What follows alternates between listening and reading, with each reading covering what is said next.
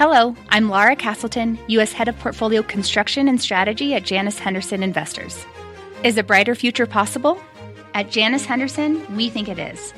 For 90 years, we've worked to help clients achieve superior financial outcomes and fulfill our purpose of investing in a brighter future together. We know that this means our thinking and our investments are helping to shape millions of brighter futures for the next 90 years and beyond. To learn more, go to janushenderson.com. Hey, it's Carl Quintanilla, and I'm one of the hosts of Tech Check, new from CNBC. Join me, John Fortt, and Deirdre Bosa as we deliver compelling, in-depth reporting and analysis of the tech industry. We're going coast to coast, bringing you must-have market insight into new technology and trends from some of the most iconic companies. Check out today's episode of Tech Check and subscribe today.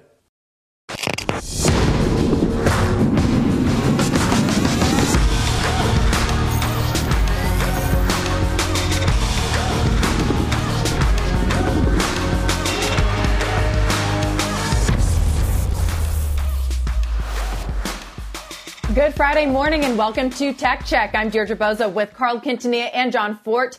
A big show to close out our very first week. Trouble in the listing market. Coinbase, the largest SPAC ever, and a few underwater IPOs, signs of euphoria or the air coming out of a bubble.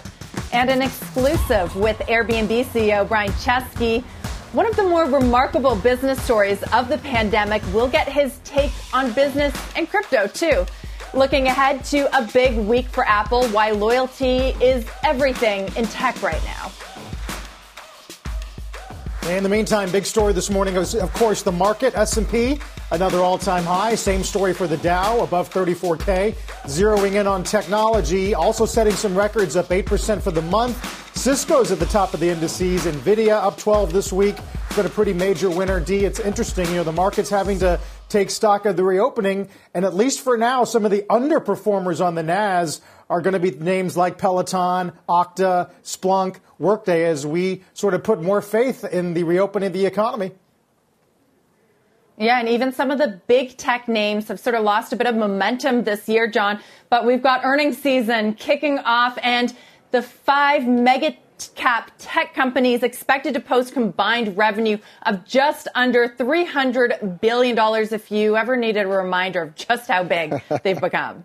Yeah, well, we've had some pretty big debuts too in tech. Some disappointment mixed in this week. The world's biggest SPAC deal, Altimeter planning on taking Grab public, but those shares tepid since that announcement. Crypto exchange Coinbase, yeah, that popped in its first trade, uh, opening 50% higher than its reference price, only to settle lower, still $85 billion market cap though. And then AppLovin, one of the biggest IPOs of the year, closed more than 18% lower yesterday. So, what's the new playbook for the public markets, and what does it mean for tech darlings like Robinhood, which already face headwinds from potential regulation? That's where we'll start with Jason Calacanis, tech investor, Inside.com founder, Robinhood angel. Jason, I remember what was it, a year, year and a half ago?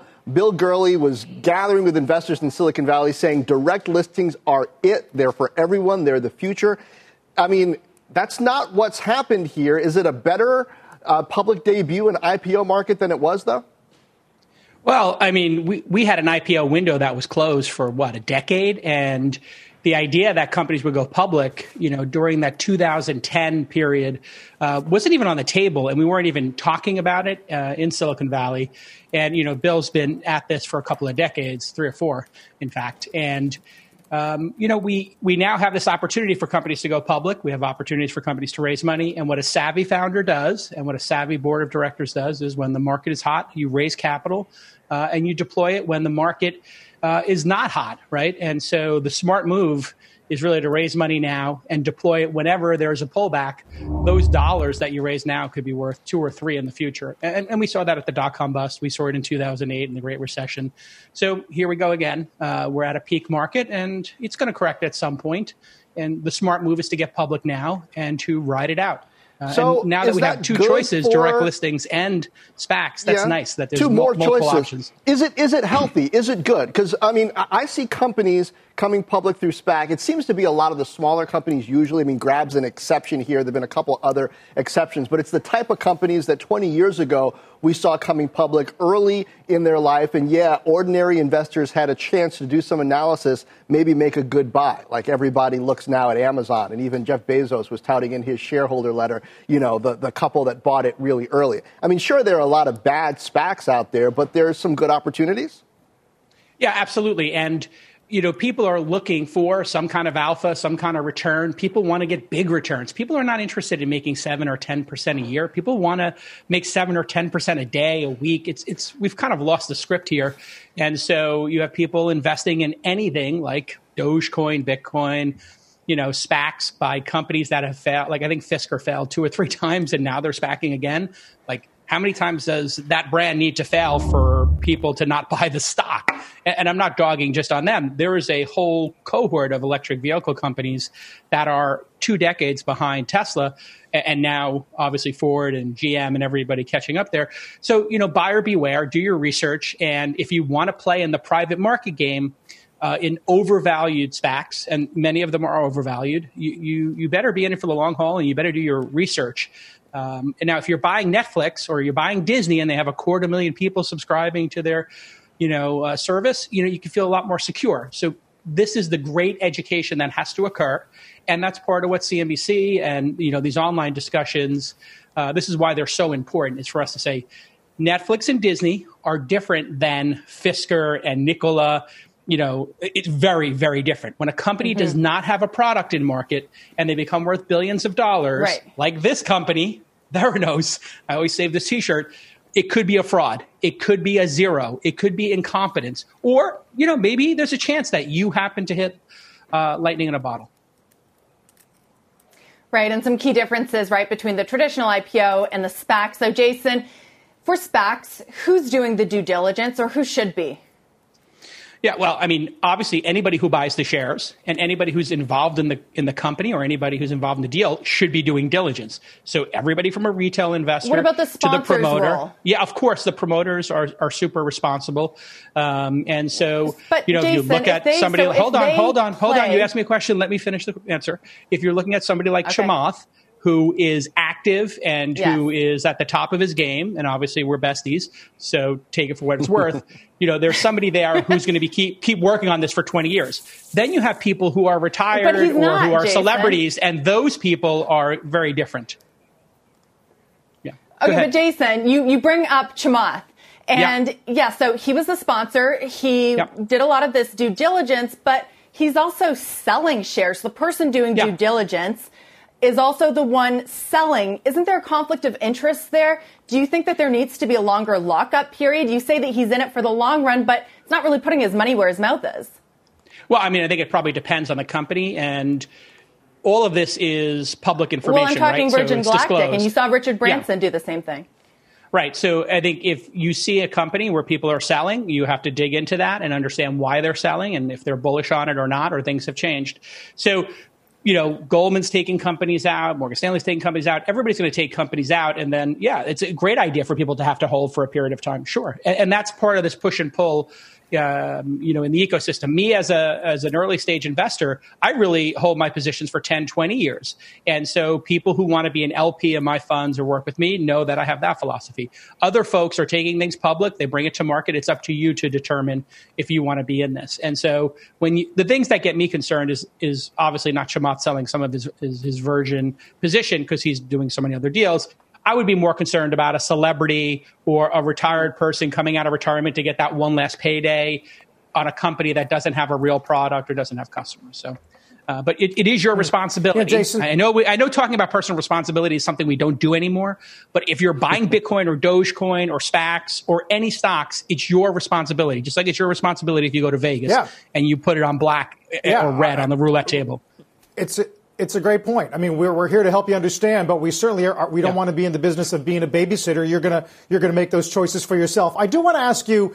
You know, Coinbase was yet another example where viewers wrote in and said, "Aha." Here we go again, a, a name that I would have loved to have gotten into earlier. Instead, I'm going to have to watch it pop 100 bucks at the open, and it's going to be too expensive for me. Uh, you talk about risk tolerance. What do you tell those viewers?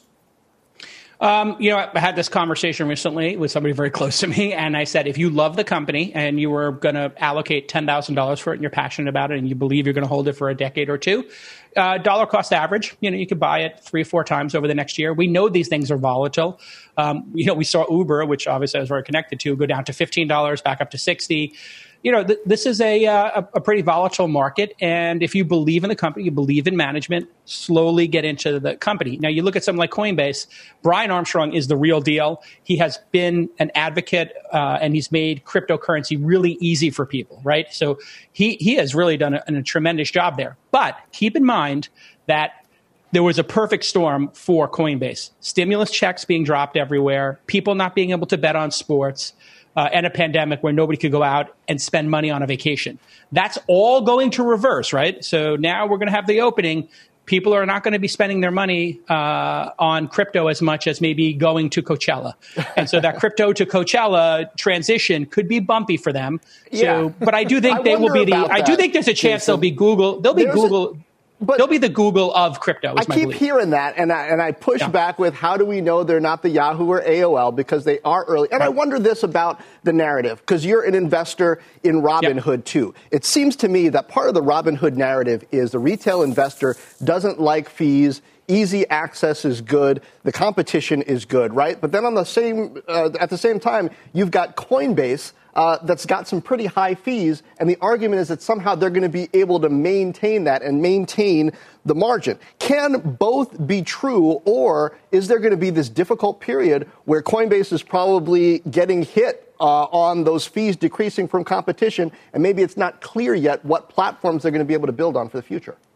Yeah, there's really two parts to that question. One is like the cult of imaginary money, and can that sustain itself? Is it a giant Ponzi scheme, as some people believe, or is it the future?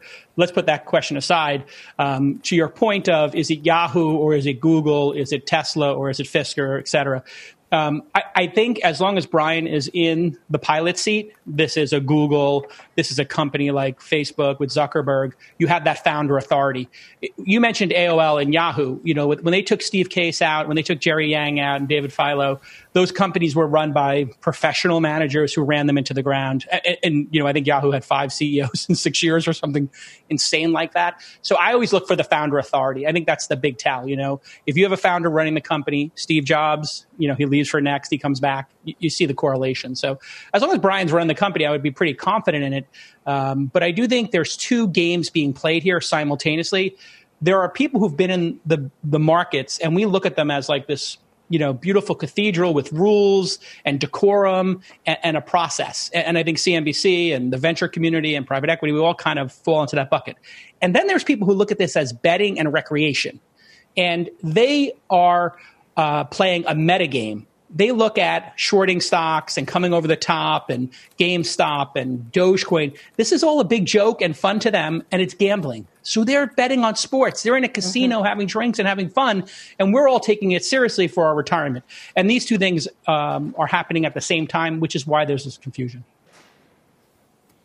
Jason, that's a great way of breaking it down. I give you credit for that one. Um, is there anything more representative of that betting recreational sort of fun side of gambling or playing the market than Dogecoin, right? We've seen this enormous spike this week. But I wonder, are there people who aren't understanding the joke, whether that be on the institutional side, who could see this as part of a problem with the wider system, or, you know, the retail investor side that think it's an actual investment? You know, I, I, have been on CNBC with you sounding the alarm, asking people to please be careful, to keep 1% or 2% of their net worth in these things, not 90%. You know, we have Pomp on, you know, who's a Bitcoin maximalist. He's got 98% of his net worth uh, in Bitcoin and, and, and just one cryptocurrency. Like, my message for all those folks is buy your house, put you know the maximum amount into your 529 and get your kids education paid for. And then you know make this half or a third or 10% of what you're doing. But you know you, you can't stop people from doing what they want to do. This is a free economy. You get to place bets if you want. And part of the fun they're having is watching us react to this they love the fact that we're sitting here going why would you buy amc and gamestop these companies are dying it's a pandemic this makes no sense they like that And now it's become manifest destiny. You know, AMC is going to raise a bunch of money, uh, and and GameStop might actually figure this out. Yeah. So now it's become this crazy cult religion, and they're empowered. So what are they going to do next? Bring back the Palm Pilot? I mean, it's getting crazy. Hey, it could happen, and and never said it wouldn't work. Just said recognize the risk. That's the beauty of the market. If you yes. if you see the chance, you can take it. And you, Jason, always keep it 100. Love that. Love to have you uh, help. Buy Disney. Out. Buy Disney. Please week. own some Disney. It's not going anywhere. Yeah, yeah. Captain um, America says will be here in 50 investor, years. Says the angel investor. So you do your share of risk years. as well, Jason. Thanks. Yeah. Yeah. My pleasure. Thanks, everybody. Uh, today's Today's crowdsource guys, we're asking you a question about your portfolio. So S&P's up 11% this year. That's better than some of the FANG names like Amazon, Apple, Netflix. Are any of those stocks necessarily in trouble? Tweet us at CNBC Tech Check and let us know what you think. D. Up next, an exclusive interview with Airbnb's Brian Chesky. I think it's safe to say that winter is now over. We are working our very, very hardest to get ready for the travel season.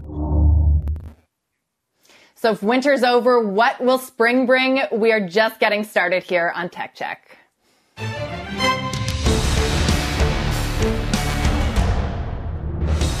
Let's get straight to the point. You want to grow your portfolio to fight rising costs of inflation or pay off your debt or anything standing in the way of you and financial freedom, right? Yahoo Finance, our sponsor today, can help. For more than 25 years, Yahoo Finance has been helping great investors like you. Whether you're a seasoned investor or just looking for tips, Yahoo Finance makes it super easy by putting all the tools and data you need in one spot. Yahoo Finance takes a holistic look at the financial news cycle, including breaking news, original editorial perspectives, analyst ratings, independent research, customizable charts, and more. You can securely link your brokerage accounts for a unified view of your wealth, including 401k and other investments. That's how Yahoo Finance gives you insights and helps you take a look at your wealth in its entirety. That big picture perspective is what great investors need. For comprehensive financial news and analysis, visit the brand behind every great investor, yahoofinance.com, the number one financial destination, yahoofinance.com. That's yahoofinance.com.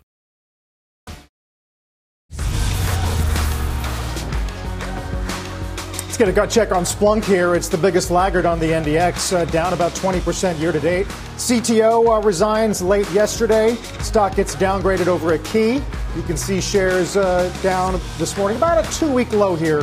Uh, we'll keep our eye on that. Deep.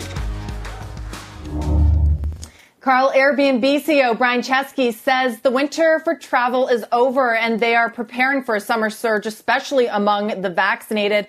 One problem, though, potential problem, will they have enough supply to meet demand? I talked to Chesky exclusively about what he is seeing and how he's getting ready for a reopening.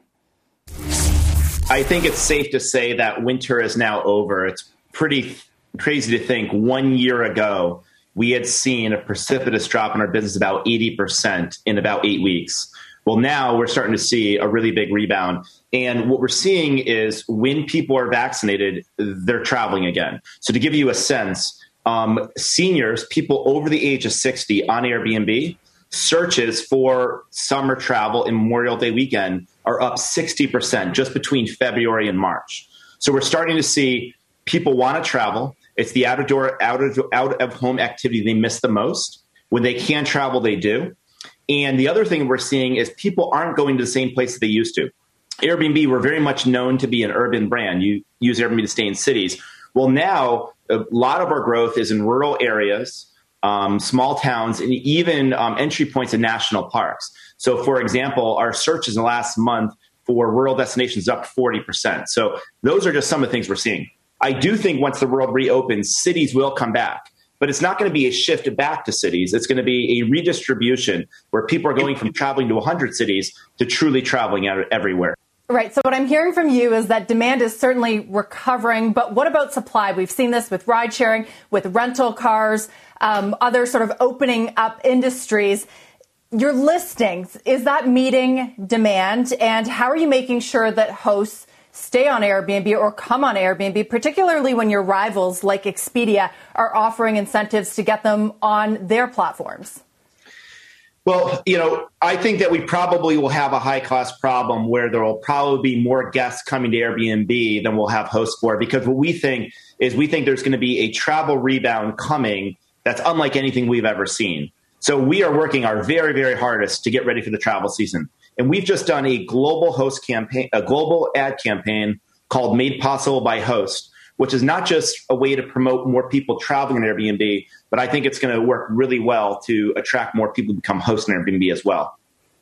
Right. And you mentioned that global marketing campaign that costs money, right? In the past, you've said that a lot of your hosts come to the platform organically. Is that changing at all? Do you expect to spend more money on marketing to get those hosts on the platform this year?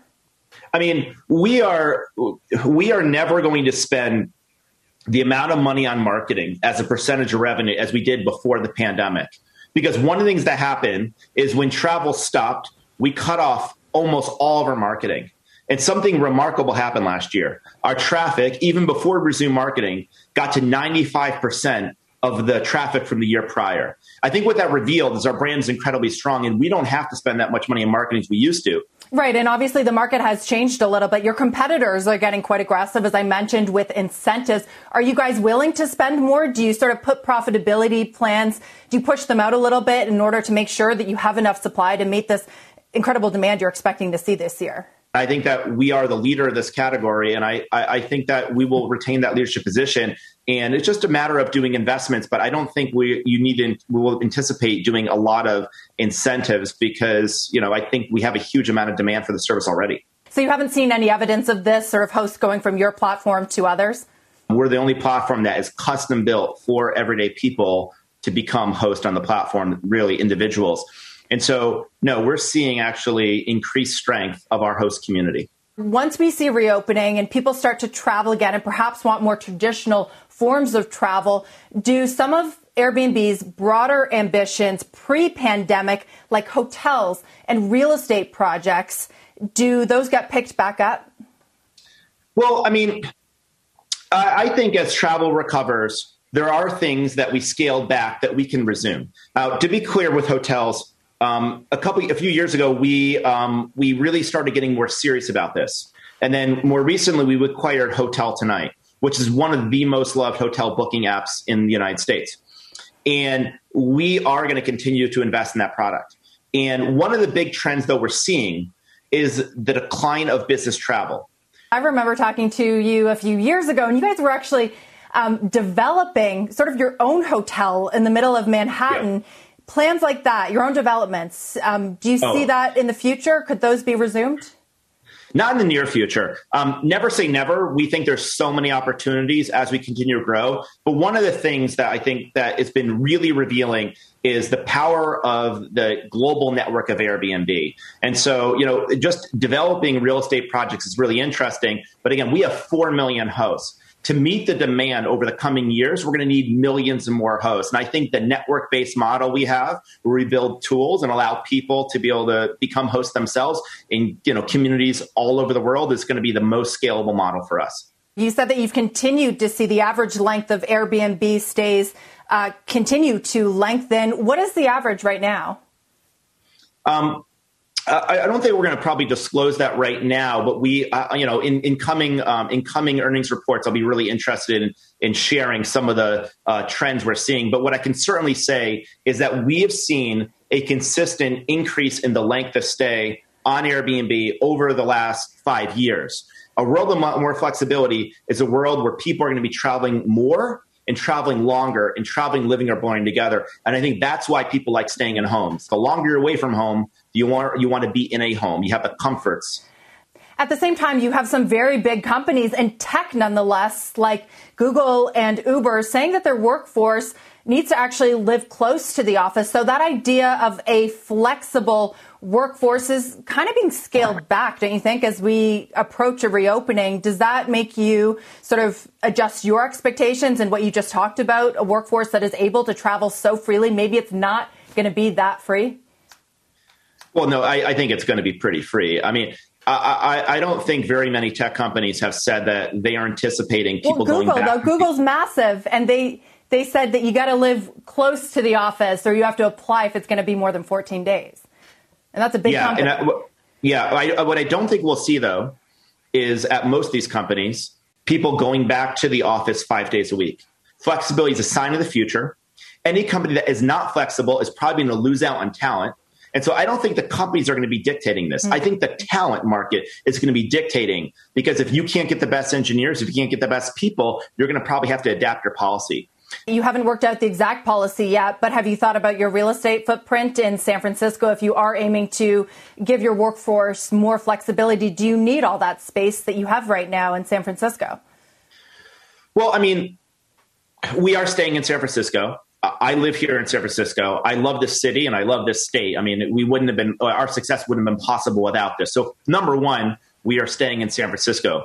Number two, you're not going to um, Miami, you know, is what you're saying. we are not going to. I, am not going to Miami. You know, some employees might be, but uh, you know, you know, I will be here. Okay. Um, so yeah, um, I, I, think you know we are absolutely retaining our office footprint here in San Francisco. Um, I think all companies aren't going to need as much real estate because I think a lot of, of us are realizing we can move towards a shared desking model where you know you don't need a dedicated desk. If you do that, you don't actually need as much of a footprint.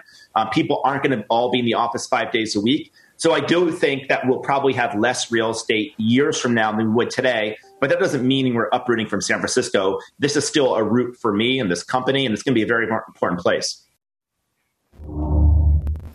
And so, Carl and John, we covered a lot of ground there, but one of the first things that we talked about was that issue of supply that is coming up more and more among sharing economy companies. We talked about it with Dara Khosrowshahi, Uber CEO, earlier this week. He's providing incentives. Lyft is doing the same. You know, Airbnb has spent money on a marketing campaign. Uh, Chesky called it a high cost problem, and it is increasingly becoming one, one that I wonder if Wall Street has baked in. But it's also remarkable, guys, John, what Chesky has done with the Airbnb brand. We saw from that S1 that 90% of bookings come to the website organically. Does that give it a leg up for its hosts as well as, you know, other hotels, OTAs try to copy that home sharing model? That was the thing from your interview with him that's probably going to stick with me is the idea that I mean, even though we knew Airbnb's brand was strong, right? People start there, they don't have to pay as much for search engine marketing. They were spending as much as they are on sales and marketing, 35% of revenue, and didn't know that a bunch of it wasn't necessary until the pandemic hit, that their brand was strong enough and their loyalty, we'll talk more about that, was strong enough, they didn't have to spend so much. Yeah, you know, that idea of loyalty, you're right, but competition Carl, has also increased. We had that story um, a few weeks ago about Expedia, you know, providing incentives to try and lure away those Airbnb super hosts. So something that Chesky said is that they have to continue to work on that loyalty, and that is why you are seeing um, those them having to spend money, even though he said many times that they haven't need to do a lot of that. Hosts come on their own. They're starting to do that. How does that affect the cost picture? Yeah, interesting to hear him talk about San Francisco, uh, given the fact that the company literally got its start by helping people visit San Francisco. Uh, John, also interesting, you know, to hear him talk about corporate travel. We heard from Delta earlier in the week, and Ed Bastian said that they see 80% of corporate travel coming back in the next couple of years. Sounds like Chesky might be maybe just a touch less optimistic than that. Yeah, um, which I guess makes sense because that's not his bread and butter, but I know I'm starting – to make plans to travel again. And we're going to have more from Deirdre's great well, interview he... with uh, Brian Chesky on how he sees cryptocurrencies later on this hour. Plus, Julia Boorstin's with us live from Universal Hollywood. Julia. John, I'm back out in the field, and this opening of Universal Hollywood is a turning point for the opening of the California economy. I'll break down what Universal Hollywood's opening means for the media giants that own theme parks as well as the state. That's up after the break. Every day, thousands of Comcast engineers and technologists put people at the heart of everything they create. Like Oluseyi, a Comcast engineer who grew up bonding with his dad over sports. This inspired him and his team to create AI Highlights technology that uses AI and machine learning to detect the major plays in a sporting event. So millions of fans have a way of catching up on their favorite sports. Learn more at ComcastCorporation.com.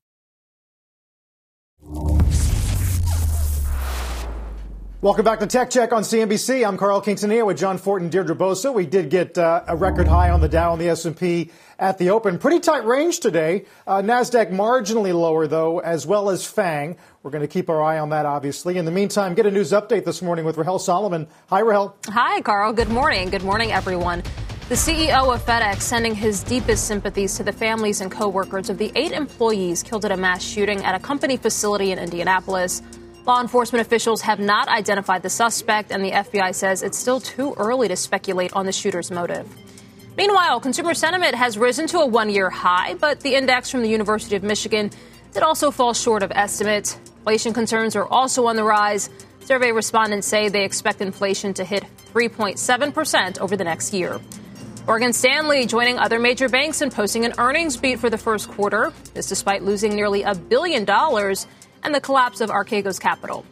And China's economy roaring back to life in the first three months of the year. Country's GDP shot up 18%, though that was slightly less than expected. Growth is also expected to cool later in the year. But, John, uh, back here stateside, lots of encouraging news this week on the data front. I'll send it back to you. Yeah, that is a good thing, Rahel. Thank you. And now, something tech investors should focus on in this back half of the month the economics of loyalty. We're expecting some product news out of Apple this week, including iPad Pros. And every one of Apple's product launches is important because it drives a loyal ecosystem. It drives services, which are a big part of the reason Apple's been able to maintain margins despite powerful competition. And of course, at the same time, Apple, uh, Amazon has its own loyalty power. Jeff Bezos in an investor letter this week saying Prime customers up by 50 million worldwide in the pandemic. And he's now targeting engendering that same kind of loyalty among employees. Uh, Apple, also in the headline over its App Store battle with Epic Games, Apple sending executives to testify before the Senate Judiciary Subcommittee on antitrust next Wednesday. Epic, that's the maker of Fortnite, and other developers are pushing back uh, on the fees that Apple charges for in app purchases. The tech giant responding saying those fees are standard across the industry, and if developers don't like it, well, they can have their product shopped for elsewhere, Deirdre. Perhaps testing the loyalty of some of the other ecosystems like Epic. Uh, coming up next, Twitter's unofficial mayor making headlines again today. We will get you that story. And you can listen to us on the go, download, subscribe, and enjoy the Tech Check podcast, available wherever you get your podcasts. We are back in just two minutes.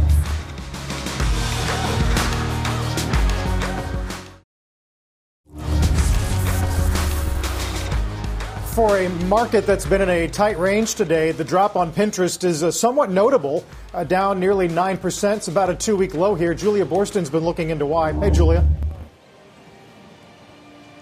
Yeah, Carl, we're continuing to watch shares of Pinterest down more than 8.5% right now and heavier than usual volume. Now, this drop comes as Cleveland Research is arguing that there's a slowdown in spending from some of Pinterest's large retail partners, such as Walmart, Home Depot, and Target, after what was a strong holiday season plus a slower pace of net new advertisers. But that again is according to Cleveland Research. Pinterest shares are on pace for their worst day in a month, but that stock still is up about 17% year to date. Deirdre? Well, Chrissy Teigen, also known as Twitter's unofficial mayor, back on the platform after vowing to quit the site at the end of March. Teigen citing cyber harassment as the reason she was logging off for good. But now she says she's back, saying she'll have to, quote, take the bad with the good, Carl, don't we all? Uh, it's nice to have her back. Uh, we'll see for how long. Uh, in the meantime, uh, there has been some news on the chip shortage, and Josh Lipton's been looking into that. Hey, Josh. So, Carl, take a look at the SMH. That's the ETF that tracks the chips. It is up about 15% so far this year, currently trading right near its all time highs. Despite that run, though, it is on track to snap a five week winning streak here. Caught up with Susquehanna's Chris Rolland. Now, he's actually increasingly neutral on the sector as a whole, he tells me, because of a growing supply demand imbalance, meaning his checks indicate that inventory is now building up with chip customers across the board from autos to comms equipment. And that could be a problem down the line because it means that these chip customers will be ordering less in the future. And if you pop open the hood of the SMH, some of the laggers this week would include names like Micron, Applied Materials, and Intel, which is actually on track here for its worst week since October. So what are some of the buys, though, that chip investors could be thinking about? Chris Rolland is telling his clients three names, Lumentum, AMD, which she sees as a smart alternative to Intel, and NVIDIA, which she argues is still the best bet on gaming and, uh, AI. John, back to you. All right. Thank you, Josh. Now to the break. Universal Hollywood welcoming back guests. Julia Boorstin's there, and we'll take you there live. And look at Teladoc, RBC saying that telehealth company remains their favorite disruptive idea. Shares are currently about flat, slightly lower. We're back in two.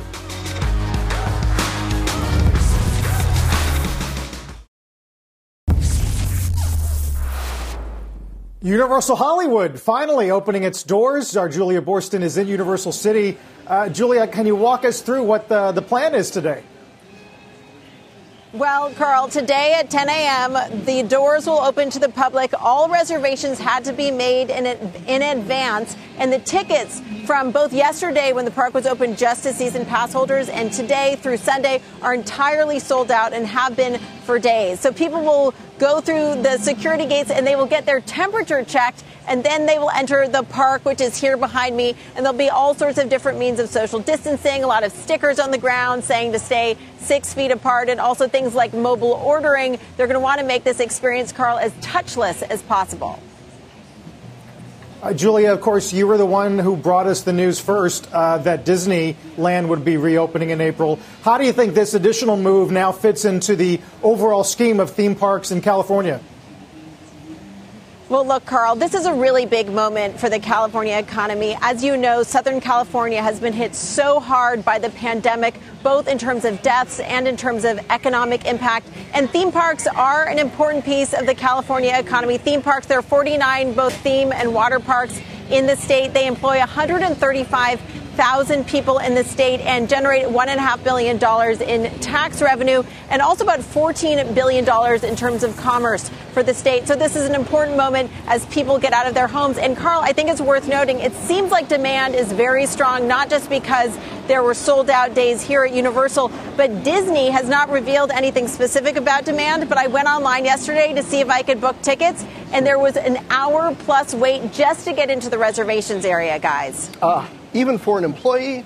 Uh, Julia, um, so th- theme parks are loyalty drivers. They're ecosystem enhancers. Uh, before there were streaming services to sort of knit people to the brands in between movies, there were these. Is it clear yet kind of where the parks in the streaming era fit into the strategy, the degree to which they're going to be able to weave technology in? Well, look, they are definitely weaving technology in. While the park was closed, Universal invested in its new ride about the secret life of pets. So if you remember that movie, The Secret Life of Pets, in the sequel, now they have a ride that's going to be opening up. And the idea is that this is the kind of thing that's super high tech. It generates revenue for the park. It draws in new people because it's a new attraction, but it also keeps that brand fresh in people's minds between the different movies and also sort of makes it more relevant if you think about streaming services. It makes people want to tune into streaming services. And I would say the same thing is very much true for Disney. Disney, is, which is opening on April 30th, is going to be opening its Avengers Campus, which is a section of the California, Advent, uh, Advent, uh, California Adventure Park in um, in the summer, and that is really going to be reminding people how much they love the various Marvel characters, um, but also trying to get some of the characters that are featured on Disney Plus in front of people. They have a whole WandaVision thing there. So I think the idea is that these are great revenue generators when they're operating certainly at capacity and they're prof- going to be operating profitably. They've said that that's really important to them, but also could be a crucial piece of the whole media strategy. Right. And Julia, I am loving your live shot. Uh, we should also note here that Universal is owned by our parent company, NBC Universal.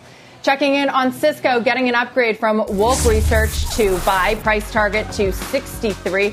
The firm is bullish on its spending for the next quarter. Plus, we have more from our interview with Airbnb's Brian Chesky. Don't go anywhere.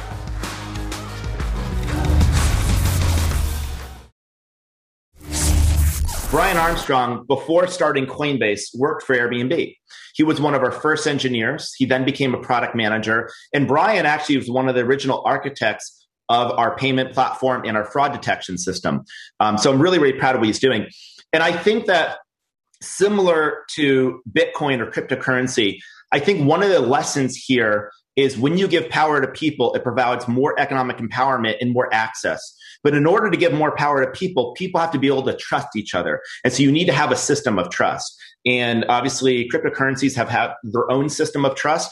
Airbnb, our system of trust based on our reputation system, I think has been able to lock a lot of economics. And so I think this is a, I, I think these general trends of unlocking system of trust that allow more people to participate in the economy is a huge boon to the global economy. As far as our plans, I don't have anything to announce right now, but I can tell you that we've been certainly looking at this. Now, key here, Carl and John Chesky and many other business leaders coming on CNBC, they're thinking and talking about crypto more than ever. Now, Chesky's comment suggests that he may be thinking about it less as an asset class, but perhaps more the underlying technology, saying things like it's going to provide more economic empowerment and more access. Yeah, Carl, I, I wonder whether blockchain is useful somehow as Airbnb continues to evolve those systems he was talking about to root out fraud and make people trust the platform more. Because a lot of times you really want to know is this place really as nice as it looks? You know, is everything going to work out? Uh, indeed, guys, fascinating. Uh, sort of the intersection of Chesky and Armstrong and what's been a big week for uh, for both companies. We'll take a break here. It's been a big week for Tech Check on this first week of the new show. We're going to bring you up to speed on some of the headlines in a minute.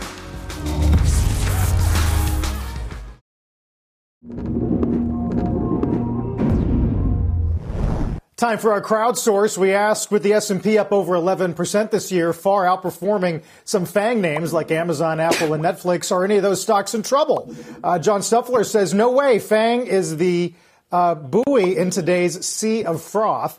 And Joel weighs in, arguing that Netflix will suffer as travel picks up and viewers step away from the screen, guys. Interesting be, uh, because, John, Netflix just yesterday got uh, upgraded a couple notches at Moody's as some of these giants are using the uh, recovery to pay down some debt. Mm, nice, yes. And now, one more thing, and yes, that is a Steve Jobs reference. Uh, just like that, week one of Tech Check is in the books. Here's a fun flashback.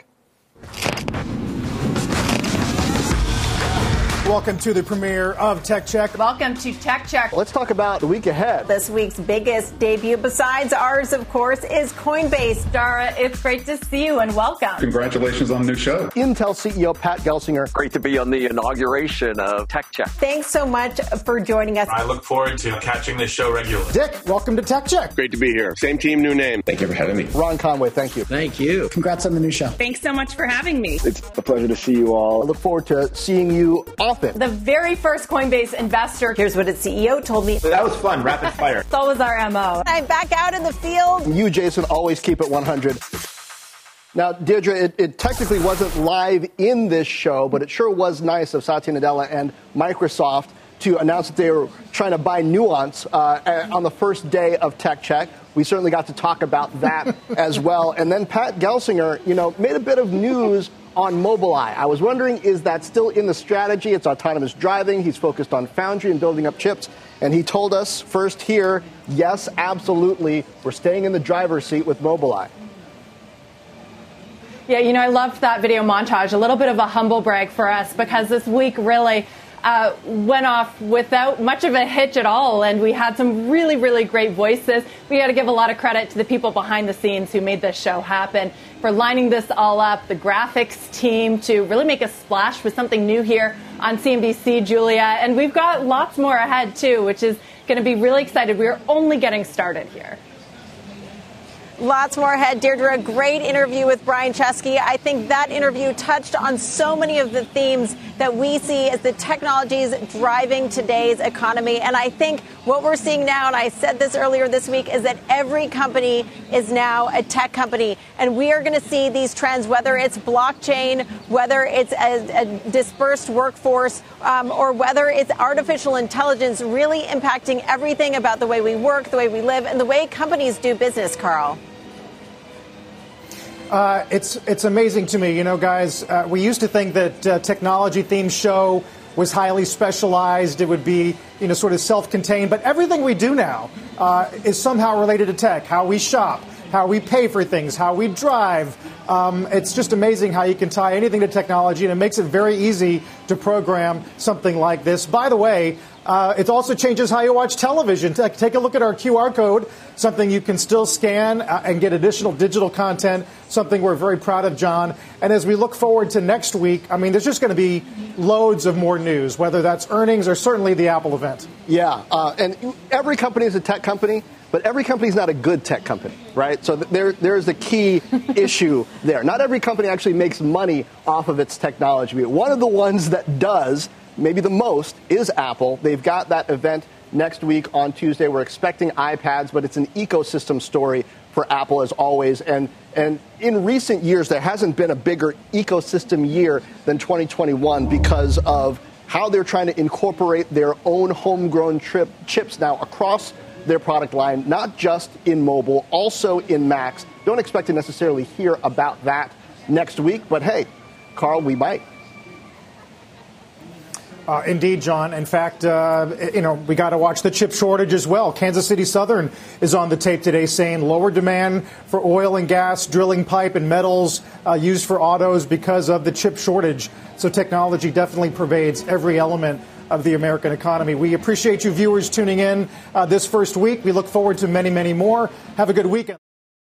You've been listening to CNBC's Tech Check. You can always catch us live weekdays at 11 a.m. Eastern. This podcast is supported by FedEx. Dear small and medium businesses, no one wants happy customers more than you do. That's why FedEx offers you picture proof of delivery, packageless and paperless returns, as well as weekend home delivery to 98% of the U.S. on Saturday and 50% on Sunday. See the FedEx service guide for delivery information. FedEx Ground service is also faster to more locations than UPS Ground. See what FedEx can do for your business. Absolutely, positively FedEx.